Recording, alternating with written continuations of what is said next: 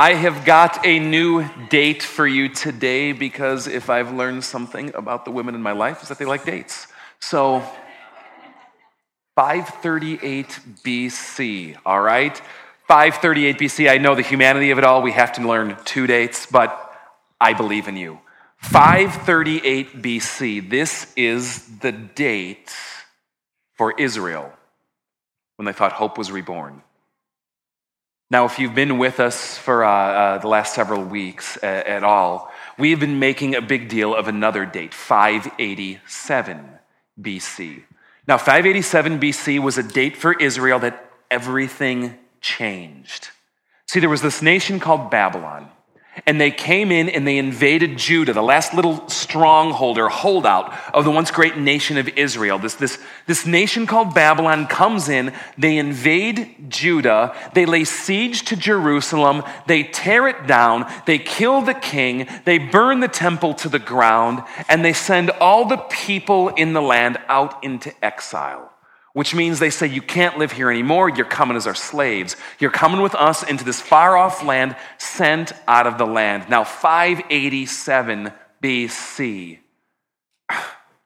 I mean, it, it, was like the gut shot beyond belief. Everything that Israel planted their feet on, everything that they found their hope in, was taken away, cut out from under them at the knees. And on that date, everything for Israel changed. And we come to this date. And this was the date that it looked like maybe, just maybe, for the people of Israel, everything they hoped for, everything they longed for, it looked like the day that the hope they had was finally going to come to pass. Let me explain what happened. A new world power comes on the scene. This time it's Persia. And Persia overthrows Babylon because the enemy of my enemy is my friend, right? Persia comes and they overthrow Babylon and they take a much more lenient and tolerant view towards their conquered people. They tell Israel, you can go back to the land. You were scattered, you were forced out, you can go back. And you know that temple you love so much, you can rebuild it. Not only that, here's some money. Get the project going. And in 538 BC, when this happened, it looked like for Israel that fortunes were reversing. Hope was reborn. Everything that they longed for was coming to pass. I want to show you this this morning. I just want to show you how one prophet kind of thought about this day, how, how they thought about it with such hope. This comes from Isaiah looking forward towards this date. And this is what he says. This is what Yahweh says of Cyrus. Who's Cyrus? The king of Persia. This is what Yahweh says of the king of Persia. He is my shepherd and will accomplish all that I please. He will say of Jerusalem, let it be rebuilt built, and, and of the temple, let its foundations be laid. This is what Yahweh says to his anointed, to Cyrus, whose right hand I take hold of. Now, don't, don't fast forward past this too quickly. Do you see that last line? Do you know what the word in Hebrew is that gets translated anointed? Mashiach. What does that sound like to you? Messiah. This is what Yahweh says to his Messiah, Cyrus, this pagan Persian king. is called the Messiah.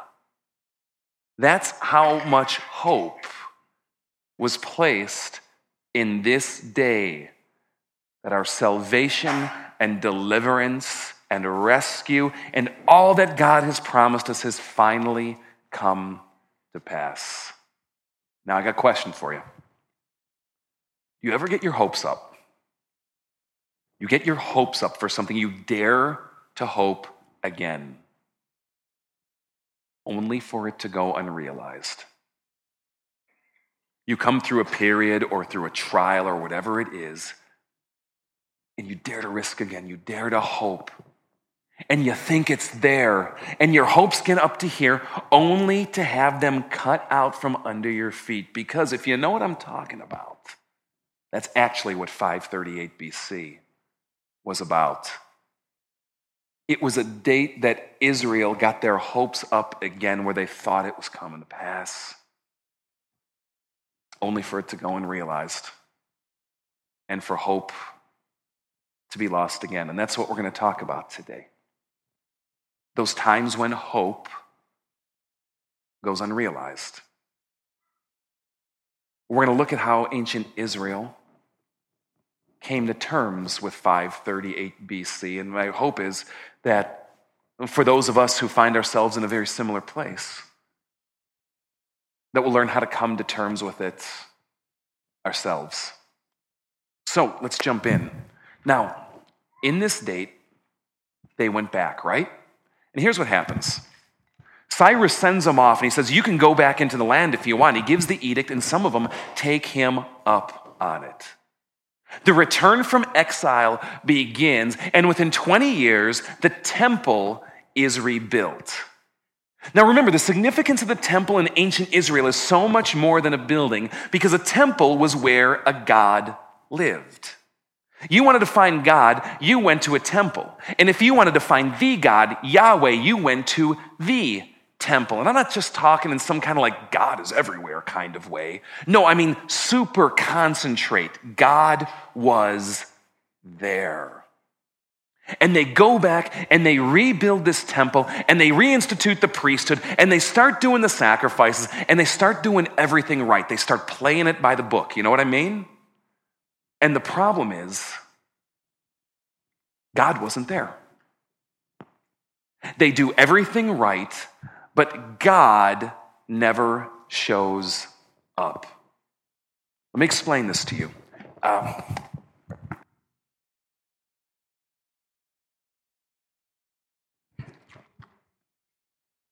now, what I want to do is I want to read a description to you of what happened at that first temple, the, the tabernacle, um, basically, that tent in the Israelite wanderings. Listen to this. It says, after they finished building this thing, then the cloud covered the tent of meeting. Now, the cloud covered it. What cloud? Like it was foggy?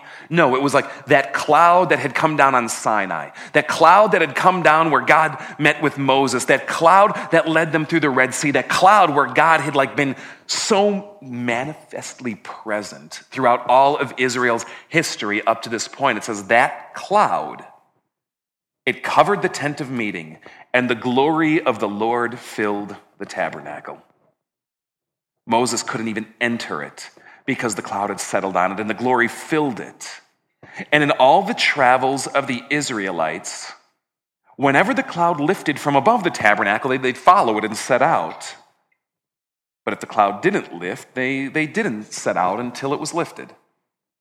So the cloud of the Lord was over the tabernacle by day, and fire was in the cloud by night, in the sight of all the house of Israel during all their travels. Now, think about this. What would it do to your faith if you could tangibly see God?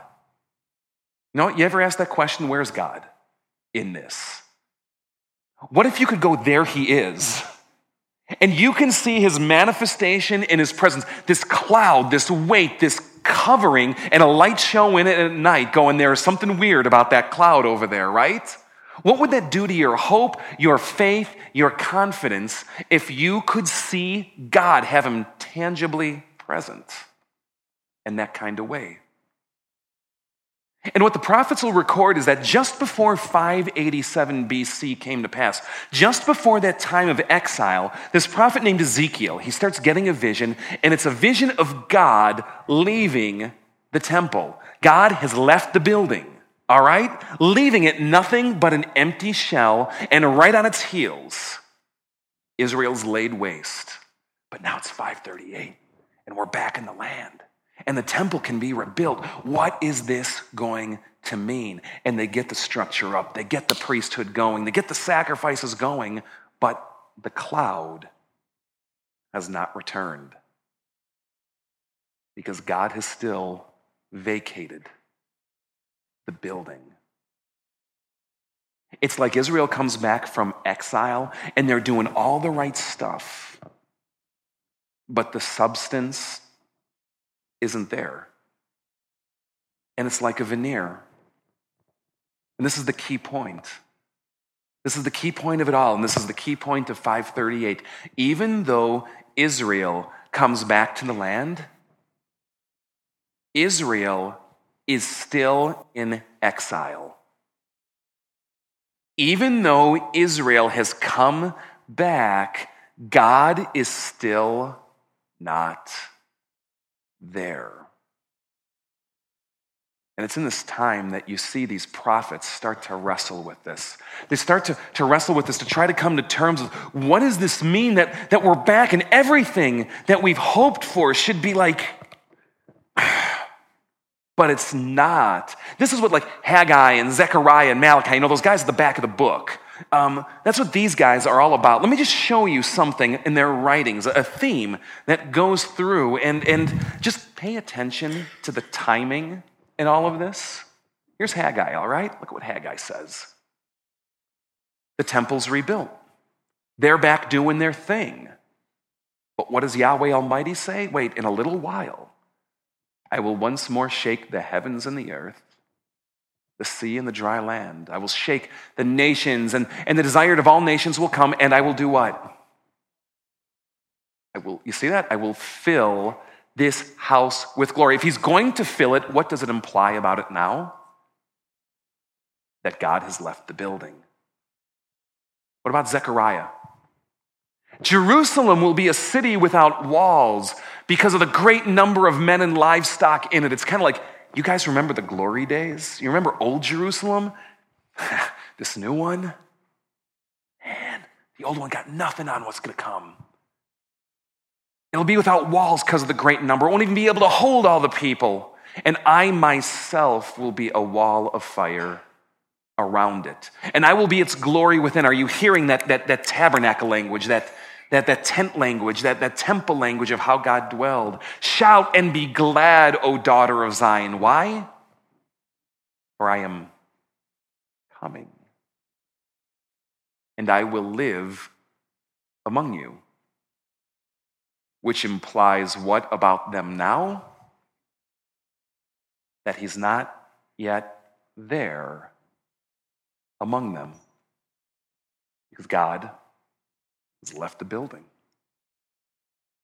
Malachi is my favorite in this because he's writing to the priests specifically in the midst of it. And like the priests themselves are like in this, you know, they're doing their thing. They're like, this is so lame.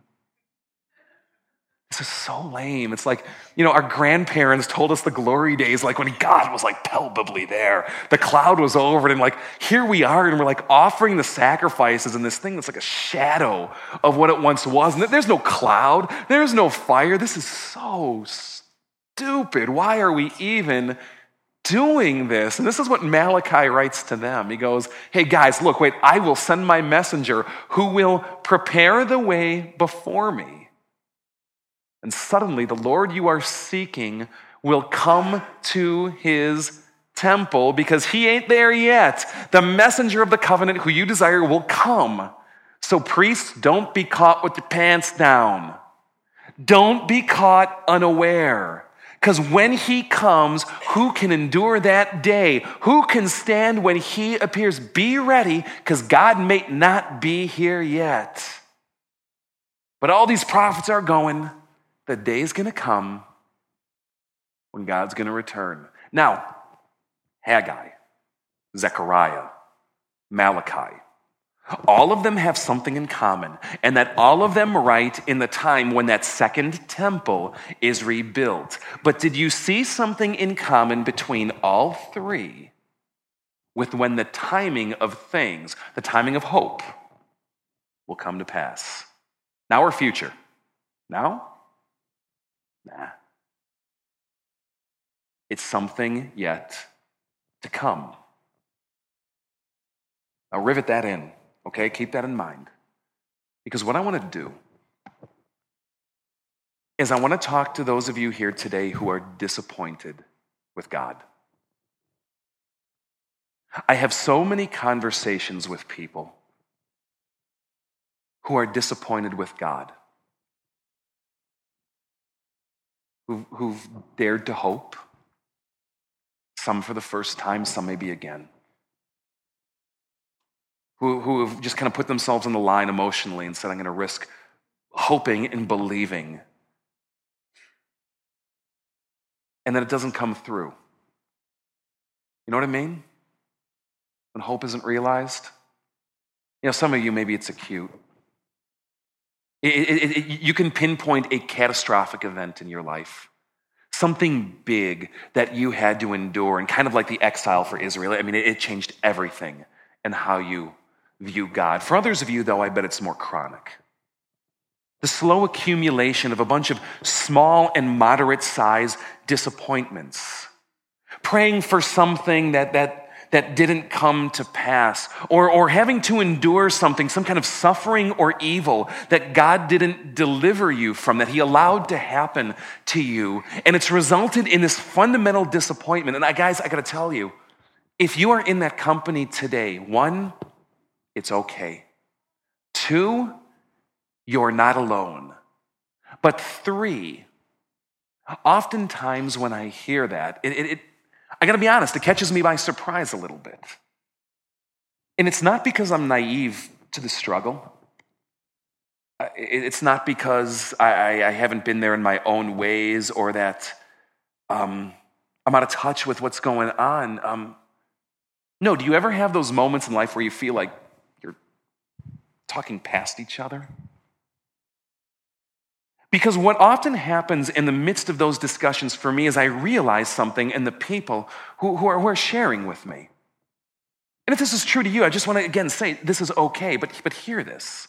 What I realize is that oftentimes when people are disappointed with God, it's because they had an expectation or an assumption that God would deliver them now. As in, though our hope in God is for today. Our hope in God is not really for today. For the Jews and for the ancient Christians, they didn't see God as one to give me my best life now. Their hope was not now, it was in the future. Question for you. If you're here and, and you're in the midst of this kind of struggle and wondering and disappointment, and, and, and do you have an assumption that God's deliverance is for you now? Because how you look at that, the perspective you take, it really makes all the difference.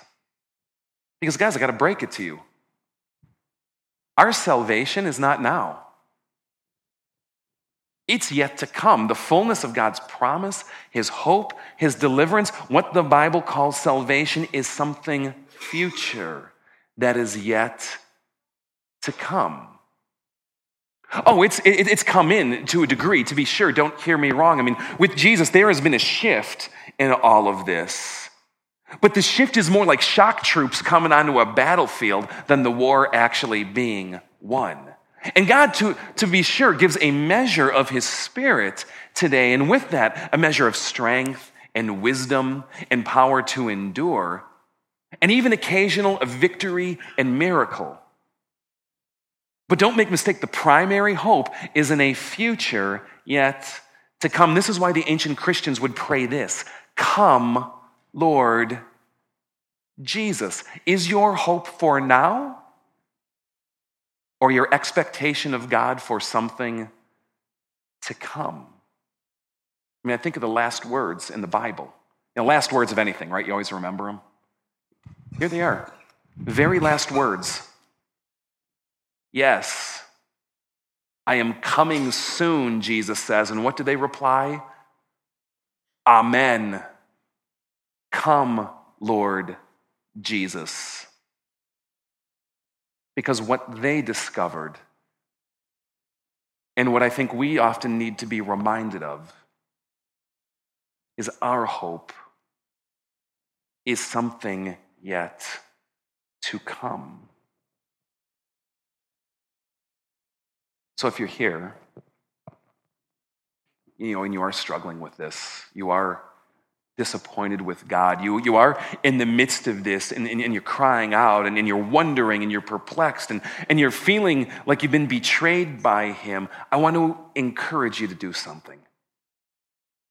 Shift your prayer. Shift your prayer. Shift your prayer from God, where are you now? to yes, Lord Jesus, come. Because if I've come to learn anything about God, it's that He's faithful. And when He says He's going to do something, He's going to do it. Which means when He says He's going to come, it's going to come to pass. I think of how Jesus taught his own disciples to pray, right? Let your kingdom come. Let your will be done on earth as it is in heaven. And in the meantime, while we wait, give, give me today what I need. Give me today what I need as I wait. My daily bread, what I need today to stay faithful to hang in there, to not lose hope until the future comes. Because it's then, not here, where hope really is. So I know maybe we should just pray it then. Uh, especially those of you here that, that are struggling with the shift um, I want to invite you to rise and maybe we should just pray it. Pray what Jesus prayed. If Jesus told his disciples to look towards what's to come, maybe we should too. And for those of you who are struggling and disappointed and perplexed, take heart in the core of what the second coming is all about. The day when all hope all promises, all of it comes to pass. So let's pray. Our Father, who art in heaven, hallowed be your name. Let your kingdom come. Let your will be done on earth as it is in heaven. Give us today, God, our daily bread and forgive us our trespasses, as we forgive those who trespass against us. And lead us not into temptation. Deliver us from the evil one. For thine is the kingdom and the power and the glory forever and ever. Amen. I just invite you to stay in the time of prayer for a minute. Lord, let your kingdom come. May we not lose sight of what we're supposed to be looking forward to. Let your kingdom come. May it not delay. May we, may we yearn for it and a hunger for it. May we not be so blindsided by now that we forget the future promise in store. Let your kingdom come. May it come soon. Come, Lord Jesus. Come. And let your will on this earth finally be done. Let your will here be done just as it's done in heaven. May earth be a reflection of your throne room. Because it ain't. It ain't. Come, Lord Jesus, come soon. Deliver us, save us, rescue us, set all things right again. And Lord, in the meantime, we wait. We pray for miracles. May they break through, but we wait.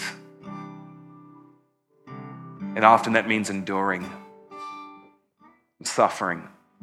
So give us what we need. Give us today what we need today to endure. Give us our daily bread. Forgive us, God, for doubting you, for writing you off, for rejecting you, Forgive us for confusing you and your promises because we don't read, because we don't come to terms, because we don't step beyond the things we face in the moment. And God, they're, they're rough. So give us what we need to not lose heart, to not lose hope.